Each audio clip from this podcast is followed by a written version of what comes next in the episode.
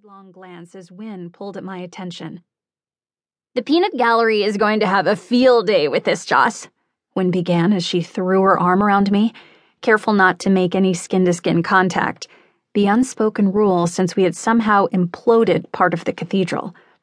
I knew the move was meant to calm me, what with the subject matter and all, but the tension of Ilian's secrecy was increasing. The weight of Win's arm on my shoulders wasn't helping with that. I already felt a need to attack her, at least in jest. The king and his crazy bride having twins. Okay, maybe merely for the sake of attacking her. I am not crazy, I grumbled, the jab about twins not affecting me for once. Of course, I hated being reminded of the whole mess that Sane had left for me. It wasn't exactly fun being thought of as disturbed by the people you were somehow supposed to lead. Well, not in the way any of them seem to believe, anyway. Win's giggles returned with triumph as she jumped from me to Risha and Ryland. Bouncing between us like a 10 year old, she threw her arms around them like some goony best friend, arms over both their shoulders. She pushed them apart, oblivious of the magnetic dance those two were always practicing, even though she wasn't. She never missed anything. I wished she wouldn't bring this one up quite so much. Was I happy for Ryland? Yes. It didn't mean I wanted to deduce the number of children they would have or dissect the nature of their bonding ceremony. The whole thing made me a tad uncomfortable. Shaking my head like Bruno the St. Bernard, I pushed the thoughts from my mind, squishing my face together in an attempt to get myself, and everyone else for that matter, back on track.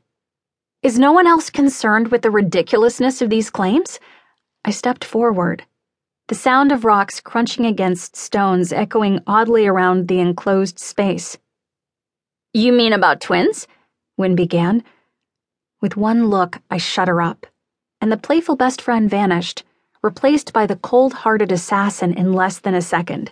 You mean that the girl we pulled out of a pile of dead corpses Sane created just so happens to be the twin sister to the boy you and Ilian saved when Edmund's damn rats were flying around the city, destroying everyone and poisoning my boyfriend slash fiance slash baby's daddy slash love of my life? Yeah, that.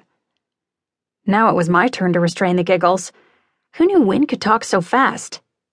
Nope, she continued, dropping her arms from Ryland and Risha both of which had looked uncomfortable and now grateful for the escape.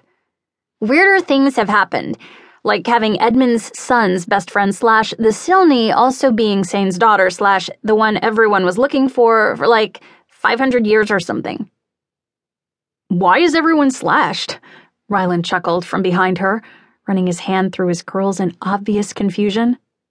I, for one, think my former best friend slash sister in law has a point. Win snickered at the response, smashing her fist into his in triumph. Bones! Why is it former? I questioned, exasperated and pursed my lips, grateful when Ilian wrapped his arm around my waist before I could do anything more juvenile. I could already feel my magic prickle in irritation. A foot stomp wasn't that far away. If we could get back to the children.